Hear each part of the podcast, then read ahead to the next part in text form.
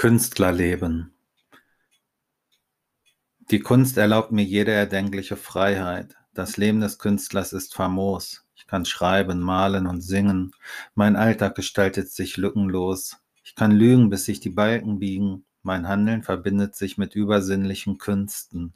Durch meinen inneren Zauber kann ich Planeten verschieben und mein Aussehen interessiert keinen im geringsten. Wenn ich will, schreibe ich erotische Gedichte und verwöhne mich selbst mit einem Orgasmus. Wenn mir danach ist, stemme ich geistige Gegengewichte und bestelle mir einen von Gott erdachten Seelengruß. Das Leben des Künstlers ist ein ewiges Geschenk.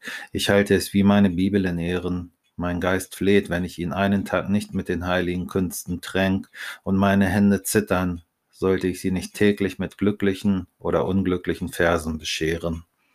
Ich habe das Leben des Künstlers nicht erwählt.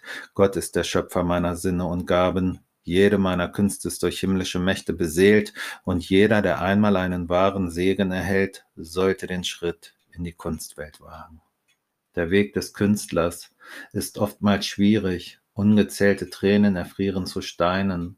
Bleibe bescheiden und werde nicht gierig, sonst wird es niemals erlöschen, dein sehenvolles Weinen. Lebe die Kunst, die in deinem Geiste haust. Finde die kreative Liebe deines Lebens heraus. Spiele gewissenlos mit Worten und Farben. Sei obszön in Zeichnung und Schrift. Und wenn dir danach ist, fotografiere auf der Straße den toten Raben. Nicht du, du Künstler, sondern der Mörder produziert das Gift. Lebe die Nächte und liebe die Tage. Von vielen Menschen kannst du künstlerisch lernen. Steh zu deiner Kunstantwort und frage und verbinde deinen Geist mit den feurigen Sternen. Ich bin den Weg des Künstlers gegangen und werde ihn mein Lebtag fortführen.